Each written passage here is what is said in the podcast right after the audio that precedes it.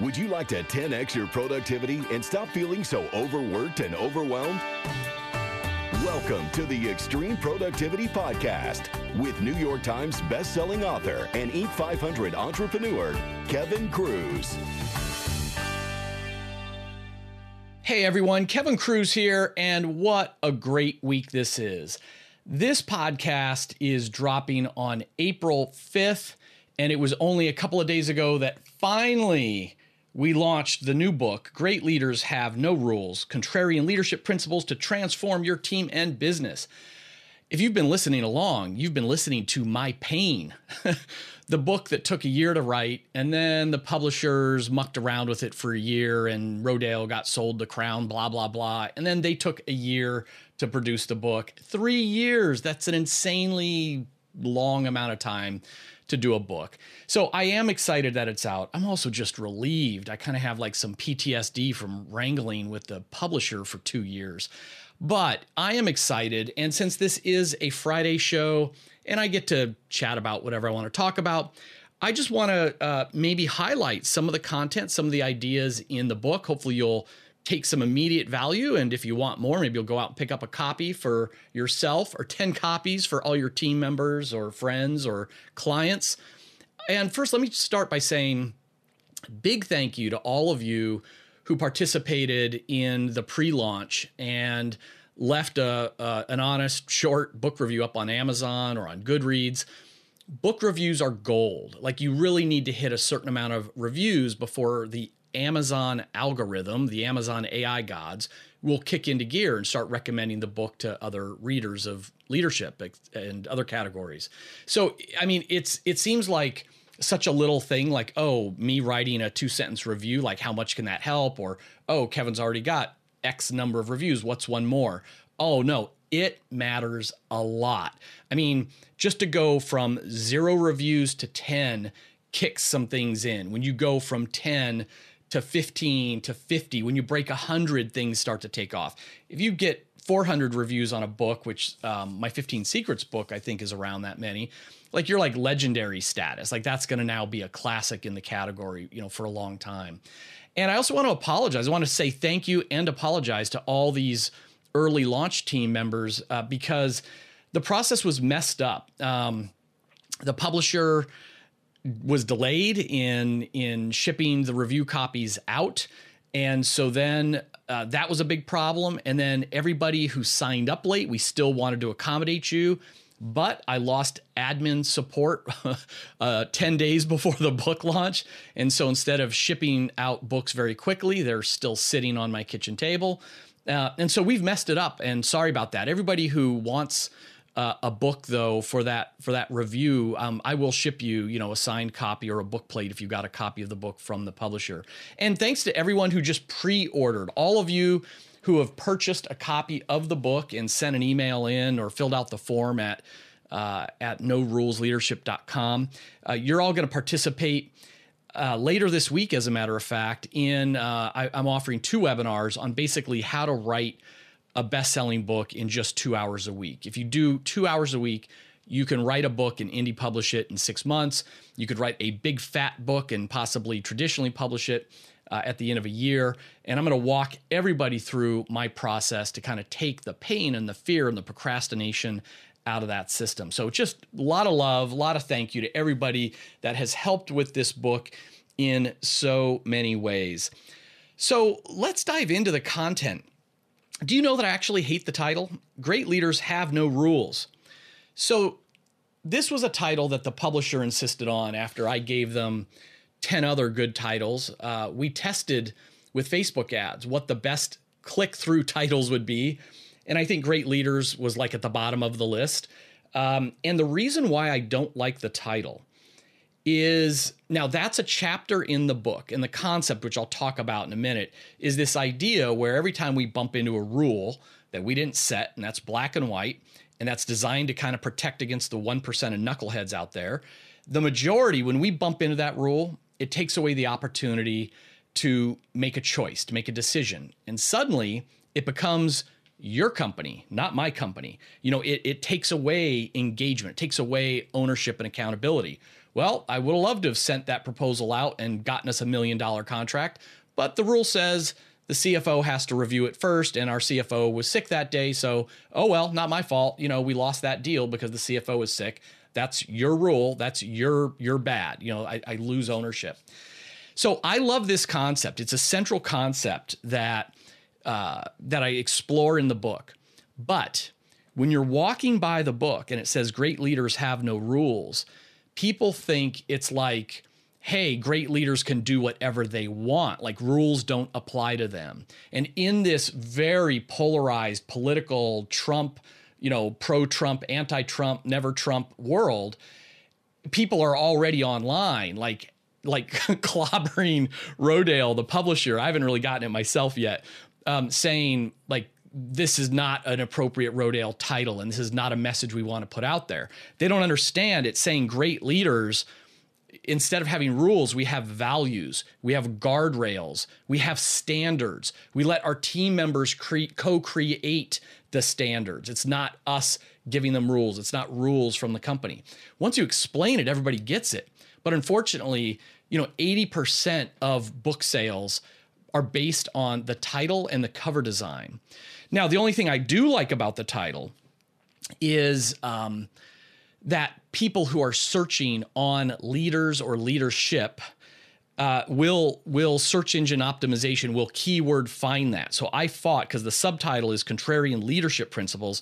We will match there. If you're walking by a Barnes and Noble and from a distance you're interested in leadership and you see this ugly red cover with the big words great leaders you'll walk over so it, the cover's good the title's good from those aspects but it's really conveying a very different message um, so i'm not happy with that with that title but it, the book itself I love. Like, this is my best work yet, best writing, most important, and it's all contrarian. So, here's the 10 chapters, the 10 different things. And by the way, you can download a summary page at norulesleadership.com.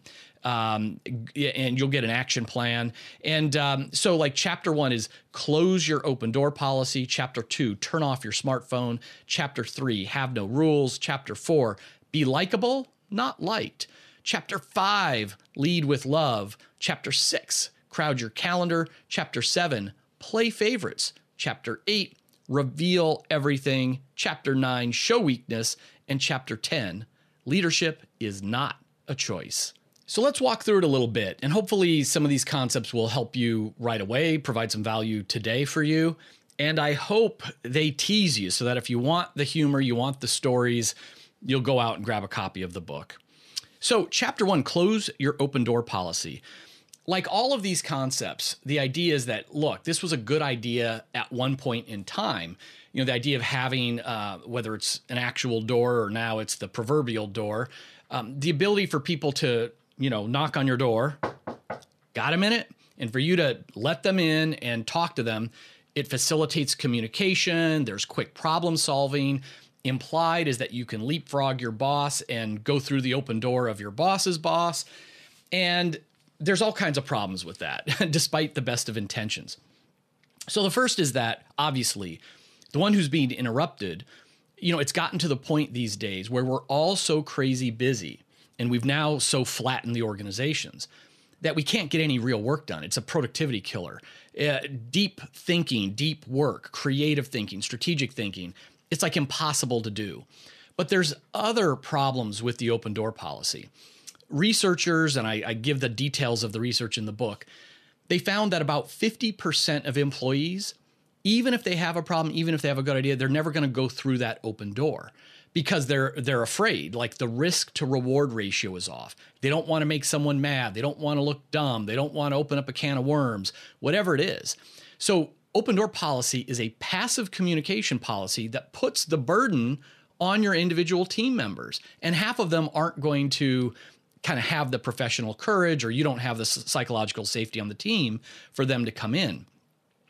And then what about the other half that do come in all the time? Marshall Goldsmith, I quote some of his uh, work that says hey, like what is going on with these people? Did you did you hire the wrong people and they don't know how to do their job? Did you not train them well? Did you not give them the tools they need? Or worse, back to psychological safety, do they not feel like they have permission to make a decision or to try something or to solve a problem without running it by you first? If people are coming through your open door all the time, you might have a deeper problem. So the answer, of course, is not to just slam the open door completely shut. But first, there's many ideas in the book. Here's just a couple. Move from a passive policy to an active policy. And I'm talking about weekly one on ones. If you're not already doing weekly one on one meetings with your team members, those are game changers. This is proactively and consistently carving out time to talk to someone in private about anything that's on their mind. Do they have an idea? Do they have a problem? Are they getting frustrated? What's their level of engagement? And then for those truly, you know, quick questions or things that can't wait one week, then you have scheduled office hours. The idea is close your open door, open your calendar. And so to each their own, whether you want the last hour of every day to be your open door time where anybody can bug you before the end of the day. Or maybe it's like you've got protected time in the morning and open door policy time in the afternoon, or maybe it's one day a week. But just let people know, you know, unless it's really, really, really critical, don't go through your your closed door. Um, don't treat it as an open door unless there's certain time zones. So, chapter two is turn off your smartphone. And this covers of a variety of research. The research that suggests that if you bring your smartphone and use it to text, email, make a call, or even to take notes in a meeting, over half your colleagues think you're being rude. And I get pushback saying, oh, that's old people, or that's, you know, that's not true in Silicon Valley, or whatever. Might be, but especially regarding the old people, these are probably the people who are judging your career and your chances for promotion and everything else. Um, people think it's rude. Second, it's just that distraction machine you know, where uh, the research shows that even if, uh, like, obviously, if your phone buzzes and you're grabbing it and you're looking at it, you've just broken your focus. You've just broken your concentration. You've broken your mindfulness to the person across the table.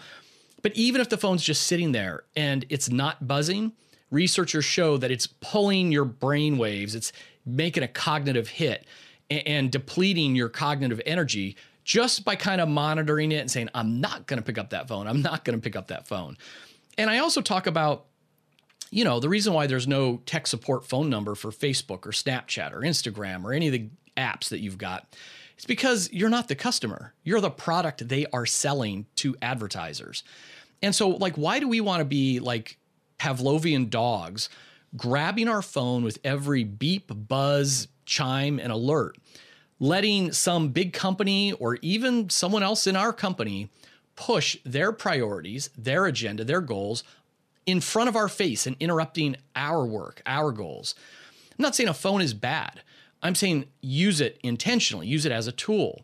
So turn off your smartphone is like turn it off or put it on airplane mode or whatever. Get it out of sight so you can focus on doing deep work. So you can focus on a conversation with the person across the dinner table, the lunch table, your desk, whatever that might be. And then turn it off of airplane mode and process your emails, your messages, whatever, as often as you need to. Now, for someone like myself, you know, I'm a I'm a CEO of a tech company. I think morning, noon, and night is fine. You know, uh, I'm never more than four hours away from getting back in touch with someone. That means the average amount of time I get back to people is two hours. Uh, you know, that that seems plenty to me. But hey, maybe you are just so in demand. Maybe your clients just need you. You're in sales, all these things you tell yourself. Fine. Uh, pick up your phone and look at it every hour, every 30 minutes, every 15 minutes, whatever it is, but do it on your schedule, not every single time it buzzes. Chapter three, and again, I'm just kind of skimming the highlights from these chapters. Have no rules. Again, I kind of talked about it in the opening. Let's replace rules, which crowd out conversation, which disengage us, Let's replace rules with conversations and coaching around values and guardrails. Chapter 4 be likable, not liked. So this is this has been my greatest flaw as a leader. And I felt well, I do feel kind of better about it because it turns out this is also Marshall Goldsmith's flaw. And John Maxwell just a couple of weeks ago told me this was his flaw when he was in his 20s and, and early 30s. And it was that, you know, we've all got this need to be liked. And it's we all it's okay to want to be liked. Like that's normal healthy psychology to fit in and to thrive in the tribe. And you know there's good reasons to to to want a family and friends and a tribe. You want to go fast go alone. You want to go far go together. However it's the need to be liked that becomes a problem because then you become a people pleaser. And as a leader i'll speak for myself um, you know all of a sudden like it, it was actually very easy to be the popular boss, the nice boss. I used to tell people, you know, uh, we're just the same. I'm, we're just friends. You know, I just have a different title. I just have a different role on the team. I'm not your boss. I just have a different role. I'm here to support you. You're here to support our customers. And the reality is, friendship and management, leadership are, are different things you know, friends typically are there to give you unconditional support and shoulders to cry on and motivation that you can do anything you set your mind to. And, um, you know, it's about fun, it's about laughter. Management, uh, you know, look, by default, by definition, as a manager, you have a, a, a, big say, if not the say, in whether someone gets promoted or not, their raise, their bonus, who gets the corner office who gets the new laptop computers when there's not enough to go around. I mean, it's different than friendship. And I go further and say, look, you know, your team members, they don't need another friend. They need a leader, a leader who's going to coach them and make them better. I I withhold feedback all the time because it's like I don't want to bum them out. I don't want to cause a fight. I don't want them to not like me. And that's not like I don't verbalize it like that, but that's the people pleaser mentality, this need to be liked. We withhold feedback. We also slow down decision making you know, we take, I took six months to figure out a reorg because I wanted to run it by 50 people. And lo and behold, you know, Jane would say, Oh, I don't like that idea, but what about this idea? So then I'd move the boxes on the org chart around and take it back to 50 people. And then everybody likes it except Pete. Pete says, No, I'd, I'd approve that. I like that. But how about this one change? So I make that change. I run it by 50 people. That was insane. Like, I don't know what was wrong with me back then.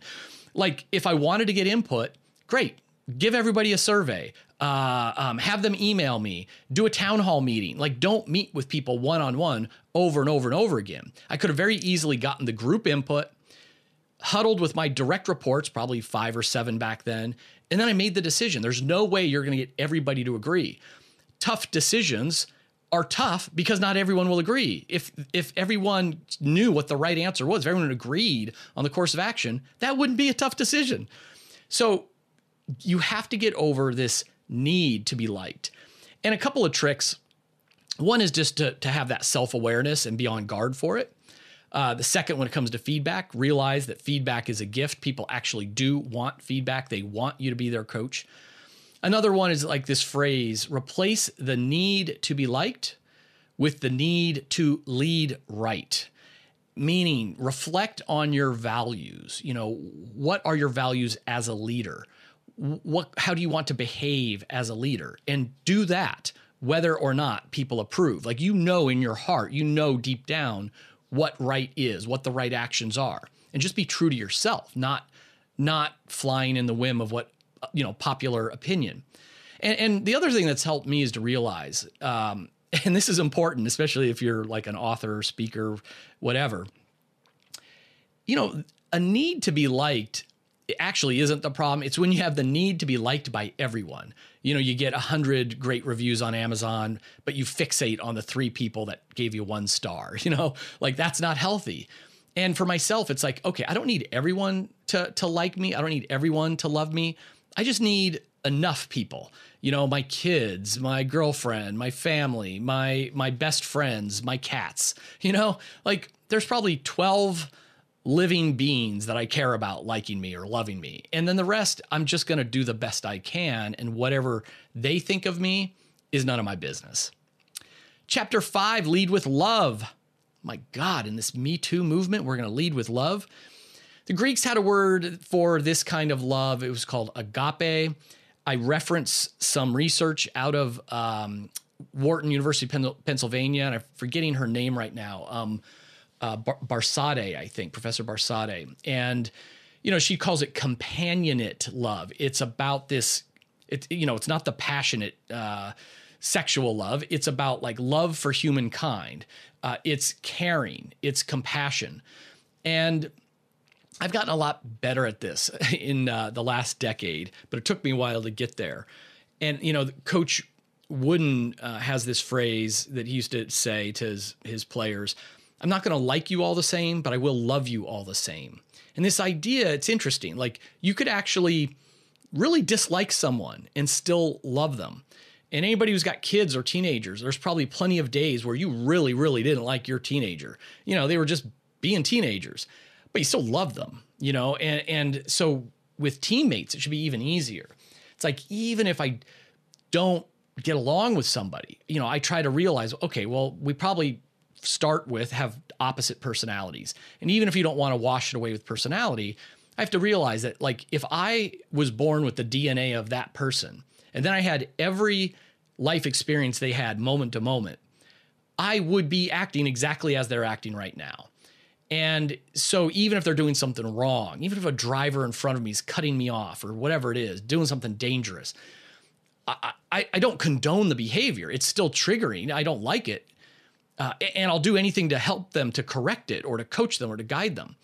But I'm not going to hate them. I'm not going to. I'm still love them. I'm like, okay, they're they're at a really bad place on their life journey or their career journey, or wow, they're 30 years old and acting like this at work. Unfortunately, they've never had mentors. They've never had a good coach before. This is an opportunity for me to make a difference in their life. Lead with love. Crowd your calendar. Anybody who's been following my work from the 15 Secrets book, 15 Secrets Successful People Know About Time Management. This is the idea that, well, first of all, great leaders, they're obsessive with their minutes. And I have all the these stories about these sports coaches who like they, they it's really almost down to the second. They they time and schedule their practices down to the minute, down to the minute.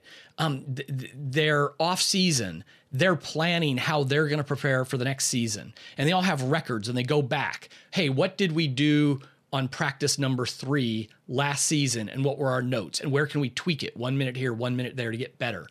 I interviewed John Maxwell a couple weeks ago. He says, Yeah, don't have a to do list.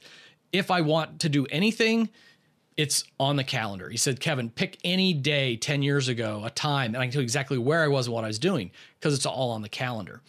And so that's the idea. It's like, you know what? Every minute that you are wasting, every minute that you let somebody steal away with a got a minute thing or whatever it is, that's a minute you're not coaching your people, developing your people, retaining your people, or it's another minute you're not getting results, driving profit. Either way, you know, make minutes count, crowd your calendar.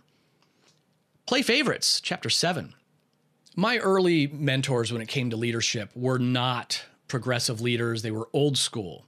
Now, this is going back a ways, but I was told like you have to treat everybody the same because you don't want to come off as being partial or playing favorites. Uh, the only fair way to be as a boss is just to treat everybody the same. Well, we know this is wrong. That's probably treating everybody the same is the most unfair thing you can do to them. What we need to do is individualize our approach to leadership and management. So we need to take the time to understand what makes each person tick. What are their strengths? What are their limitations? What's their motivating factors? What engages them? How do they like to be recognized? And then we can individualize our support and our coaching and everything else. And we also, as managers and leaders, need to keep context in mind. And again, there's a lot of sports stories and others where you know the superstars back in the day, Michael Jordan for basketball as an example. It wasn't that the rules didn't apply to him, but the consequences would be different for a superstar. I mean, why should your top performing people make the same amount of money as a low performer? If you're working in a retail environment, why should you have the same punishment for the great worker who's never shown up late in 10 years when they show up 10 minutes late for the first time as the person who showed up late three times last week, right? So it's not that the rules or standards, hopefully, are different to different people. It's that the consequences are different to different people. So it's not treating people identically the same. It's realizing that you've got top talent, and that's where you actually want to invest more of your time. Don't make the rookie mistake of, wow, I've got 10 people, you know, two rock stars uh, six who are in the middle, and then two more um, who are just horrible. And so I'm going to spend all my time getting those two losers up to speed. That's a bad way to spend your time. bad way to spend your time. You need to be spending your time with your top performers because you want to retain them, you want to keep them. And oddly, your top performers are the ones that have the highest odds of getting to even greater performance. And by showing everybody that you are favoring the top performers, you're showing that middle group, hey, here's what's going to happen when you've reached out your full potential, you know, in terms of additional opportunities, etc. Reveal everything, even salaries. So this is just the idea that transparency drives decision quality, speed of decision making, and engagement. Uh, again, back in the day, I was told like leadership is acting. You've always got to wear a mask. If you go out there and give a speech and tell them the bad news or the threats or the problems, well, they're not going to be able to handle the truth and they're all going to update their resume and now they're going to go on LinkedIn and blah blah blah. It, that's not true. I mean, people people can tell when you're BSing them and whatever bad stuff is going on that you're not telling them about, they will make stuff up that's even worse in their mind and at the water cooler. So the idea is just to be known as a straight shooter. Here's the strengths, here's the weaknesses, here's our opportunities, here's the threats. Um, here's here's why we had to lay off 5% of the people last week. And here's what we're going to do to make sure it doesn't happen again. Can we say it will never, ever, ever happen again? No, we can't, but we think we dug deep, and here's why. The more transparent you can be, the more you will earn people's trust, and they will know that when, you know, you say something's okay, it's okay. When you say something is there's a problem, you're you're being straight with the problem. I talk about um, General Stanley McChrystal, who was running JSOC and fighting Al Qaeda in Iraq. And, you know, the old military model, which is also the old company model, is that information flows up and decisions flow down. And he said Al Qaeda, as a networked organization, they were learning faster, they were moving faster than the you know Western military forces could respond to. So he flipped it and he revealed everything because it was about push as much information, quote unquote, down to the front as possible so that there could be rapid, quick decision making, you know, with as high a quality of decision, you know, accuracy as possible. I talk about in the book, go ahead and reveal salaries. And I'm really using that as just an example because when people say, oh, I do reveal everything, but I'm not going to tell what our salaries are, like that's the last hurdle. And I talk about the times are different. You know, it used to be very taboo. Nowadays, anybody that's got the internet and can go on to salary.com or payscale.com, you can pretty much see what the going rate is for any job in any city. And employees who are 35 years old and, and less, you know, quote unquote millennials, they're all sharing salary information with each other anyway. They don't have the taboo around it that older generations do. So the ballpark information is out there. People are going to talk about it anyway. You might not realize, but like a whole bunch of salaries are open. Any government worker, you could just look up their salary on the internet. Any military person, you can look up their salary. Uh, in most states, teachers and the the administration in schools, because they're government employees, you can just look up their salary. Uh, so there's all kinds of people who already know each other's salary. You know, the earth didn't end because all the teachers know each other's salary. And even if you don't actually go out of your way to reveal salary, what my point is that you should be okay with revealing it because if you're not, it means you're probably winging it. You know, you don't you haven't thought through why you're paying people what you're paying. And if you haven't done that, good chance that there's pay discrepancy, probably especially around gender. And so, you know, there's uh, companies like Basecamp and HubSpot. They're very transparent um, with their formulas, and then I think I think um, I think HubSpot or maybe it's Buffer, they even will share the salaries of their individual workers. They take the names away so the outsiders don't see that. But more to the point, they have a formula. And it, it, doesn't matter if you agree with what the formula is, it's just that they're transparent with their formula. And it's something like, hey, we're going to take the 90th percentile of what appears on payscale.com for that job title and then we're going to adjust it up or down based on, you know, if you're in a major city or in a rural area or whatever, they've got those kind of bumpers. We're going to um, give you some kickers if you uh, have a certain number of years of experience or have mastered a certain technology. We might give you a choice between options and cash, whatever it is. And, and what's funny is these two tech companies, like one says their philosophy is it doesn't matter where in the world you live, we're going to pay you, like if you're a programmer, we're going to pay you 100 grand. And we don't care if you live in Alabama or San Francisco. You know, it's up to you. It's like this is what the role is valued, and it's up to you to decide where in the world you want to live. And if you want to live in a cheap place, great. It's going to feel like you're making more money. If you want to live in a cool big city, great. But it's you're going to be a little poor, but that's your choice. And then the other company, you know, they flip it around. Um, they adjust. They believe in adjusting based on where you are. So it's like we pay going rate for your local area. So a programmer in New York City doing the same job as a programmer in Manila in the Philippines, they will make dramatically different wages because of the local rate. Again, I don't know which way is right, but more to the point, everybody's transparent about it. So if you and I were both engineer level two, or we're both sales development reps, or we're both frontline managers, we might not be making to the dollar the exact same money, but we kind of know ballpark that we're making similar. And, and if it's different, we know why. It's not arbitrary.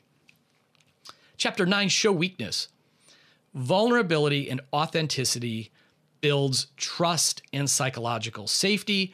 And only when we have psychological safety will your team members feel engaged and motivated. Only then will they become innovative and come up with all kinds of crazy ideas, most of which won't work, others will. And, you know, an issue, I did a lot of research. I learned a lot with this chapter because when it comes to authenticity and showing weakness, well, what does that mean? You're, you're going to cry in front of everybody? You're tell them when you're scared? Are you going to tell them things are really bad and you're clueless? You've never done this before? Like, what's TMI? Too much information. And you know, there were there was a lot of different advice and good advice. Former Navy SEAL Randy Hetrick, you know, told me that like as a Navy SEAL commander, you definitely tell all the data, the good, the bad. He said you might have to implement a plan and everybody agrees like good odds we're to die, you know, it's not to work out. But he says you don't share your irrational fears. You are human, you're you know, we're all animals, we're all human. No need to share irrational information uh, that could then transfer to others. Um, I can't remember if it's Brene Brown or someone else that that had mentioned you can vary the degree of authenticity and, and vulnerability based on people who've earned it. So, you know, if you and I have already spent years together and had a lot of life experience and there's a lot of trust, we've already shared a lot. Maybe I am going to share with you like I'm totally freaking out, I'm scared, or I'm ready to lose it, or whatever. If you're a new hire on my team for a week and we don't know any know each other, there hasn't been any prior vulnerability, well, maybe I'm not going to go into as much detail on that. So you can kind of modulate it up or down. But everybody agrees, like, don't fake it. You know, all of a sudden talking about all your failures and fears and crying, I mean, that's an inauthentic way to be authentic. Just be yourself, just be your whole self. In chapter 10, of course, leadership is not a choice. Anybody who's been listening to this podcast for a while knows, I mean, this is my thing. If leadership is influence, then leadership isn't a choice because we're always influencing at home, at work. We we influence strangers around us. The question is just are we leading in the right direction or are we leading in the wrong direction? Be mindful with your leadership. You know, walk in leadership. Lead with intent, of course, is how I like to end the podcast so often. So, those are 10 surprising things highly successful leaders do differently. The book is Great Leaders Have No Rules, not about being a wild man and breaking rules or being a rebel. It's about not having rules on the team, having standards, having values, having conversations, having teachable moments, coachable moments.